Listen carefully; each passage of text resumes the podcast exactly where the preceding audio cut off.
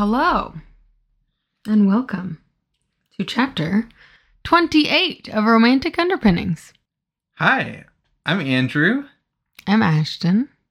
and this is the podcast in which we alternate reading chapters of a collaboratively written historical romance novel. They are all first drafts being read aloud for the first time by whichever one of the intrepid hosts did not, in fact, write the chapter that is being read. Save last week's chapter, which we had a malfunction on and had to redo. Huh. Oh, yeah, that's right. They know that. All right. Well, Well, they should, right? You know, we're very transparent. We would never betray the trust of our adoring fans and our huge audience. Um, this week, as Ashton mentioned, is chapter 28. I, Andrew, am the one who wrote it. And I want to do a plot summary again, but before everyone's ears glaze over, um, we should talk about the socials. Hello, we're at Instagram at Romantic Underpinnings. Our website's the same as that. And our Twitter is at RomUnderPod. Yes, and you can email us at hello at romanticunderpinnings.com. All right. So I'll, I'll be quick this time. Uh, the year is 1690. The place is Paris, France. The characters are an English sailing crew that has been, I'm going to say, dragooned into an espionage miss- mission uh, Nice. on behalf of King William the First. Uh, the hero is Anthony, uh, currently kept captive at the behest of a shady fellow Englishman operating in Paris under murky circumstances. The heroine from whose perspective I write is Agatha Van Horn, a Dutch woman who assumed the role of a young st- uh, male sailor in order to escape semi imprisonment at the court of the aforementioned king and has entered into a rather comprehensive romantic entanglement with her captain, the aforementioned captive. As you can hear, oh my god. If only you could see my eye roll, gentle folks. look, Listen. the eyes might roll, the ears are enraptured. Hmm. You're sure the whole heads aren't rolling? Mm, Are we close to the guillotine? You know, Are we in Paris around that time? When is the let them eat No. cake? When are they eating cake? No, I mean the guillotine, like the French Revolution, doesn't kick off until actually 99 years uh, Wow. after the, these events. I think guillotine was invented before then, but I think not that far before then, and it was Mm. it was invented by a guy named like Mister Guillotine. Are you kidding? like yeah, like Mister Guillotine, your table is ready. Hmm, What a legacy. yeah, um, I'm pretty sure that's the case, but I don't. I, I'm pretty sure it's an 18th century thing, so I don't believe it was around. Do but you I think his heirs are like living off the guillotine ro- royalties? Um, I'm pretty sure it Is that entered thing? the public domain. Um, invention. Uh, oh no, Hmm.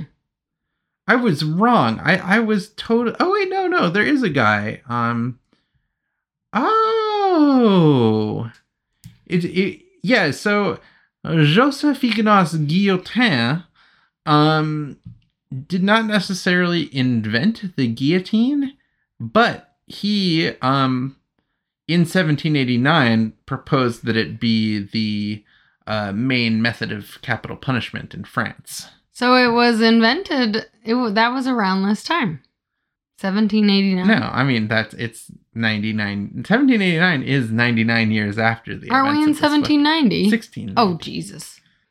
Got it. yeah um oh yeah yeah there's really old guillotines around but i don't think it was a big thing in france at the time Hmm. anyway Let's explore language, romance, and resilience. And welcome to Romantic Underpinnings. I have offered an incredible preface that has you all on the edge of your seats, and I will torture you no more.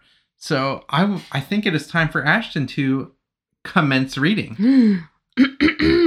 Chapter 28 Agatha shivered despite the balmy night outside. She must have walked down every dark boulevard in the city, narrowly avoiding open sewers and even more narrowly avoiding packs of robbers and other miscreants. Several groups of ill intentioned men approached her as she stomped around Paris looking for signs of Anthony, but something in the determination of her stride seemed to ward them off.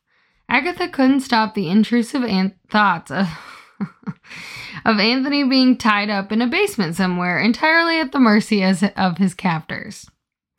She knew he was brave and strong, but no man deserved that kind of terror, and she knew that only such an extreme event could have kept him from their appointed meeting.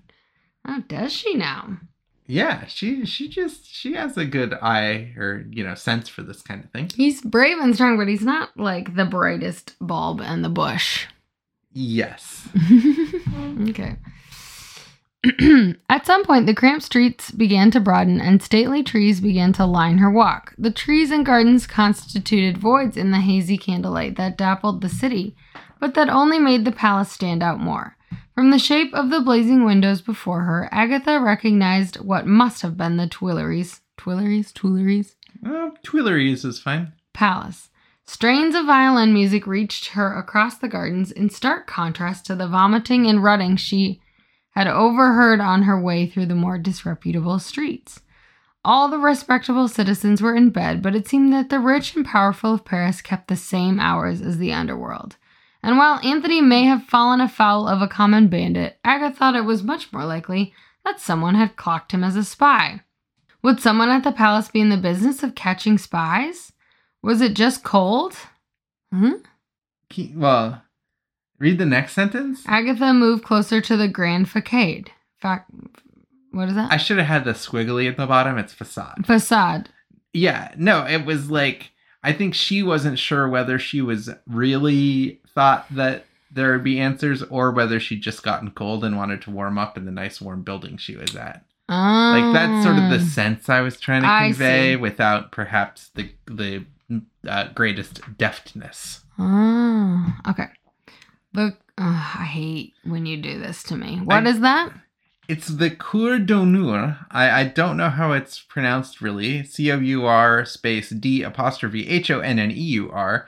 Um, I had to Google like Palace Driveway because they've got those little, you know, there's always like a circular drive in front of the main steps to a big palace or manor or whatever. Mm-hmm. And um, it turns out it's called, even in like English ones, it's sometimes called the.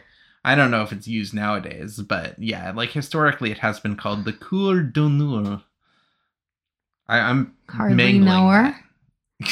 that. Does that work? well, perfectly. Anyway, it's the only time I use that in the chapter, so I think oh, you're thank safe. God. The Cour d'honneur bustled with carriages coming and going, and from the looks of the partygoers, Agatha could never blend in in her humble Peter de Hout costume. Enormous torches burned on either side of the main door, casting reflections on the silk clad figures ascending and descending the steps. Agatha stuck to the shadows and worked her way to a side entrance, down a set of stairs with a wobbly iron railing. Despite the dancing and scheming still going on in the palace, the kitchen staff must have finally been given a rest. Agatha found the door unlocked and snuck into the dark kitchen. The dark and cavernous space had sharp cornered wooden tables spread out at perfect intervals to allow for quickly walking into them. Into quickly walking into, Into the tables. I was really having trouble with that sentence. The only way out was through. Also, did you get that it was dark? Yeah. Okay, good. I mentioned it a couple times. so but like she's running into them. mm-hmm. I see. Okay. And she keeps picking up speed in this huge room. Got it. and then like being like once she as soon as she pick up picks up speed she runs into another table and has to start it. again Okay, sorry. Producing, well, let me. The dark and cavernous space had sharp cornered wooden tables spread out at perfect intervals to allow for quickly walking into them, producing clatters of cutlery and dins of descending dishes. Oh, that's nice, though. What? i have fun After the third or fourth noisy blunder, a woman bearing a torch peeked around what must have been the door that Agatha had searched for. Agatha improvised. Excuse me, madame. I've been sent to pick up extra food and distribute it to the poor. The poor? When has King Louis ever cared about the poor? Torchlight revealed a solidly built woman still wearing a greasy apron, younger than the lines on her face made her look. I'm a student at the Notre Dame Parish School. I heard that the bishop gave a very inspiring sermon last Sunday, and the king found himself moved by the spirit of charity. Charity, huh? He just spent a king's ransom, if you'll excuse the term, on flowers for tonight's fiat. Fiat. Bet. Fet. Fiat. Oh, it's a car. Ugh. Full of it smells great. though. Oh my god. You know, I just, I don't know. Anyway. Okay. But if it makes His Majesty feel better, there's a pile of goosenecks there, here, and a few cakes.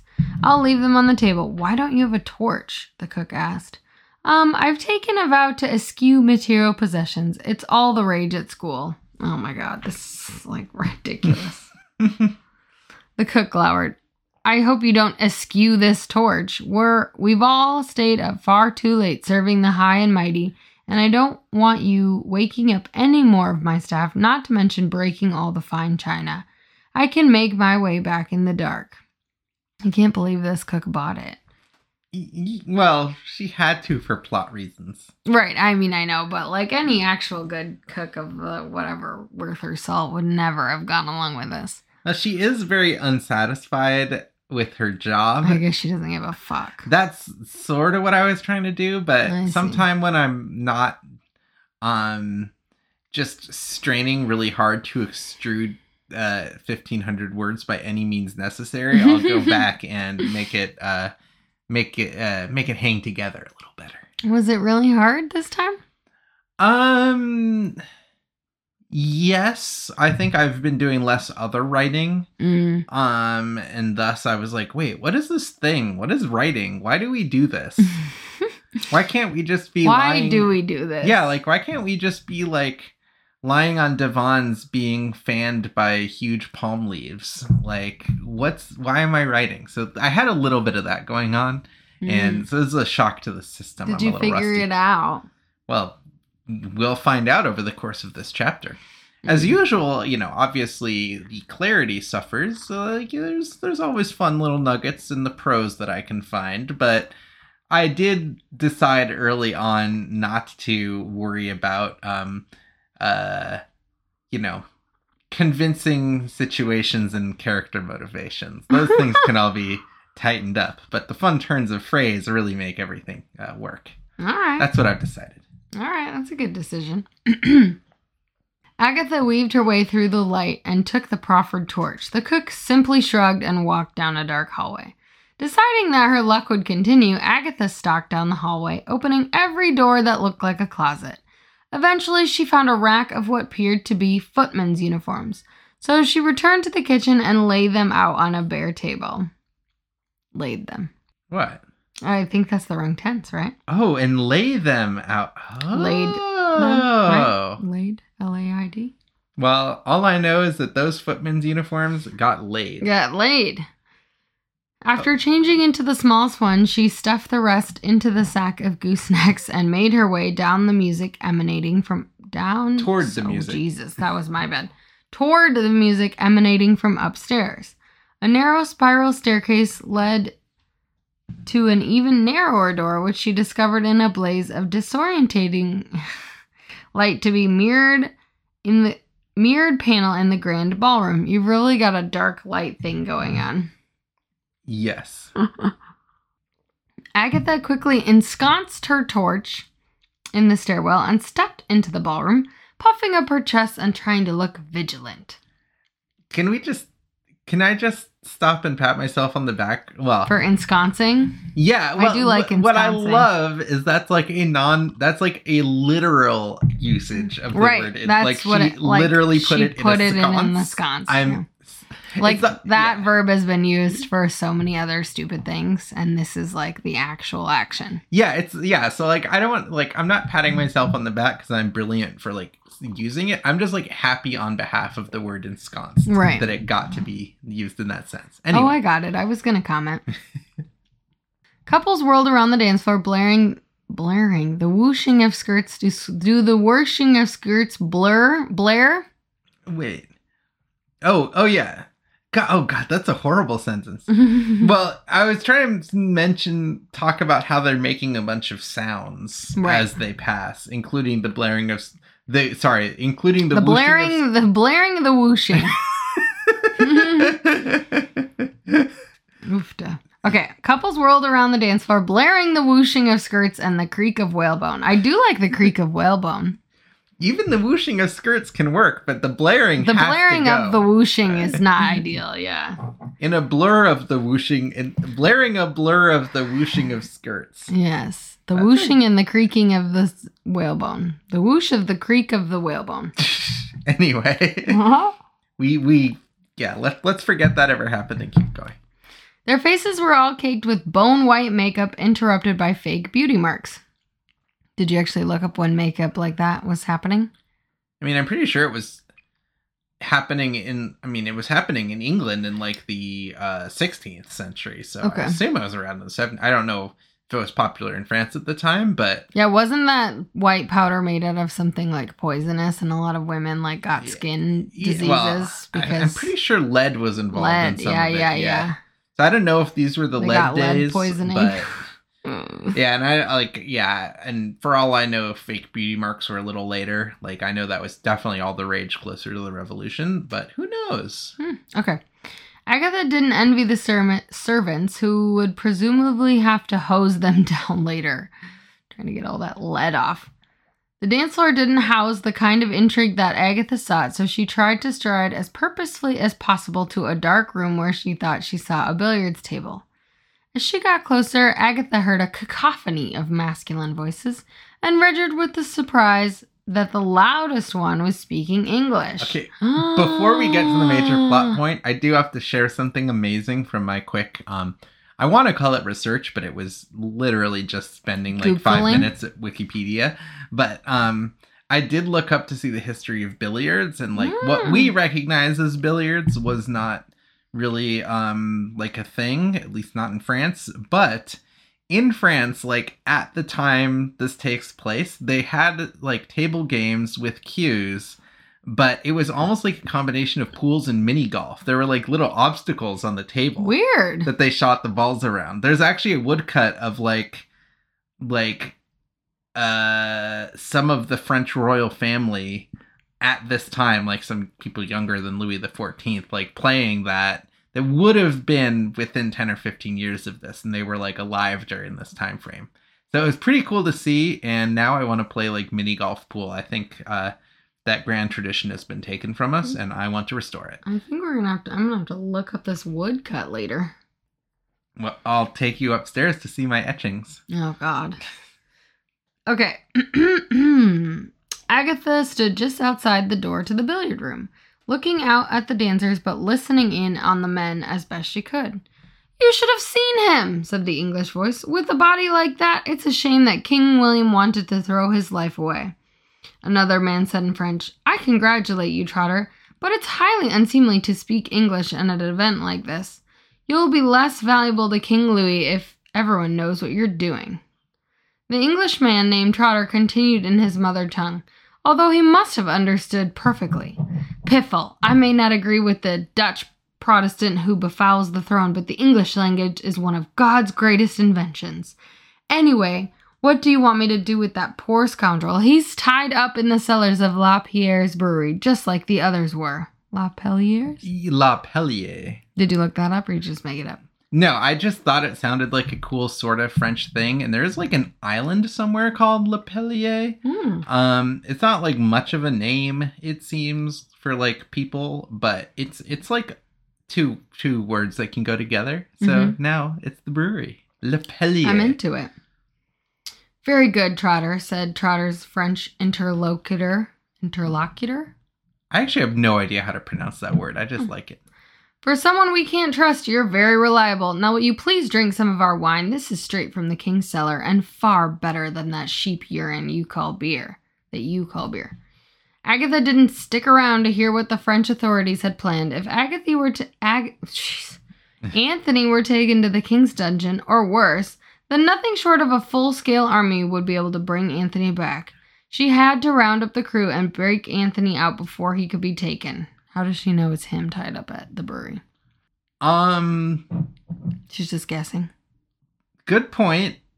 I think it's because some how many Englishmen with great bodies could have been captured that night. Yeah, but there should have been like one more thing, like you should see how straight and white his teeth are, or Ah, some, yeah. like one more thing that so that she's like, Flowing auburn hair, I think, is involved. I don't know, but so that she's like a little more. cer- He has a scar on his. And I'm pretty sure you saw Anthony naked, so Right. that could be a. a He has a scar on his ass or something, you know, shit like that. He's got a Oh, birthmark. yeah. Oh yeah. his left hip, Oh, the heart shaped birthmark is a classic. or is that you know? Yeah. I think you, we No, need to put in we, one more. we can we can add that. That makes this whole chapter completely believable. Yeah, that's the problem, right? The whole book, obviously, now is 1000% good to go. She had to round up the crew and break Anthony out before he could be taken. LOL. We're in, in between Liam Neeson and, um, what's his name? James Bond. oh yeah, Daniel Craig. name? Daniel Craig. I wanted to call him first name Craig, and I couldn't get it to. she ran straight toward the grand entrance salon and down the stairs, sipping gallons of champagne Spilling. Oh, spilling. I was like, what? She stopped to drink? Grabbing. Well, she's just running, taking uh, glasses out of people's hands as they run. That would be pretty fucking funny. we'll uh, do that in the movie version. Spilling gallons of champagne as she jostled the waiters and partygoers. She flew down the steps and into the gardens at such speed that the indignant mutterings that followed her dissipated almost immediately. Agatha completely forgot that she was wearing a royal footman's costume as she returned to the rowdier streets of Paris, but nobody stopped her before she reached Madame Eloise's establishment. Out of breath and quaking with fear, to Agatha's surprise, Madame Eloise and the rest of the crew were milling around in the foyer. Agatha, Madame Eloise beamed, I'm pretty sure the men were about to go without you. As I told you before, you so rashly ran off, my girls were able to track down your lover in no time. Your lover? asked Lobo. I'll explain later, said Agatha. Does anyone know where La Pelliere's brewery is? How do you know about La Pe- Pelliere's brewery? The cool detachment Lobo had when needling Agatha about her love life had dropped, revealing an uncharacteristic discomposure.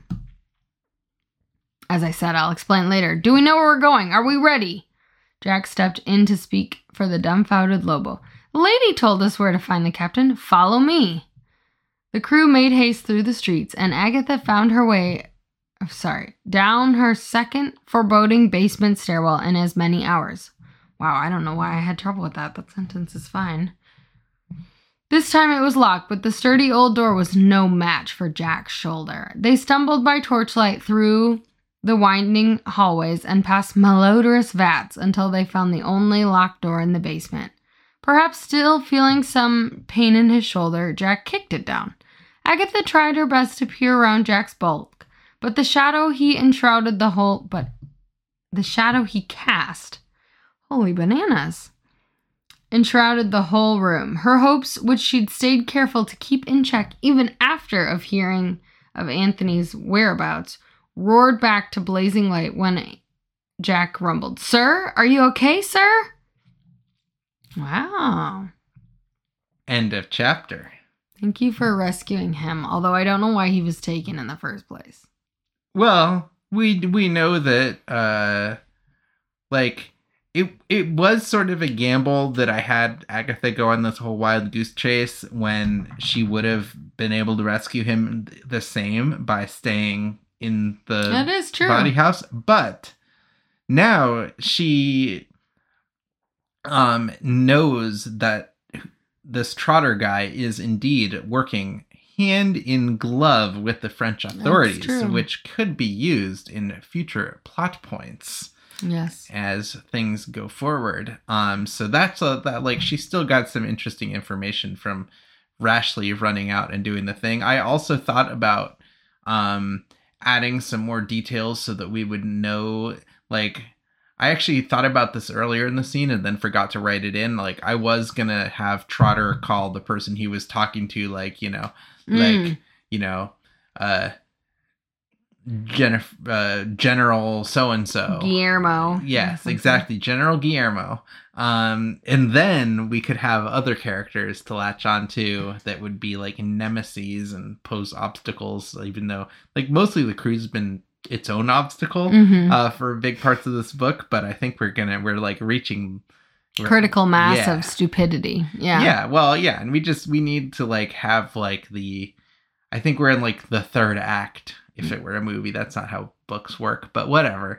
We're getting to the point where they need to do like the heist or find the information or do Get the their something. asses back to and then yeah. England. Yeah. Yeah. I, I, I'm on board with that. All right. Well done. Thank you. It was fun. You know, uh if you can't write a good plot, you might as well buckle the swash. That's what I yeah, there you go. I, I got I gotta get the get the buckles swashed, Mhm. um, get the rips roaring, and just just make the make the chapter go vroom. That was my motto. ah, fair enough, honey. Yeah, it, there's no steering wheel, but there's a gas pedal. Jesus took the wheel. It's fine. Is there anything else before we consign all of uh, our listeners to the hell of waiting another week for an episode? I don't believe so. Enjoy hell, everyone. Languidly yours.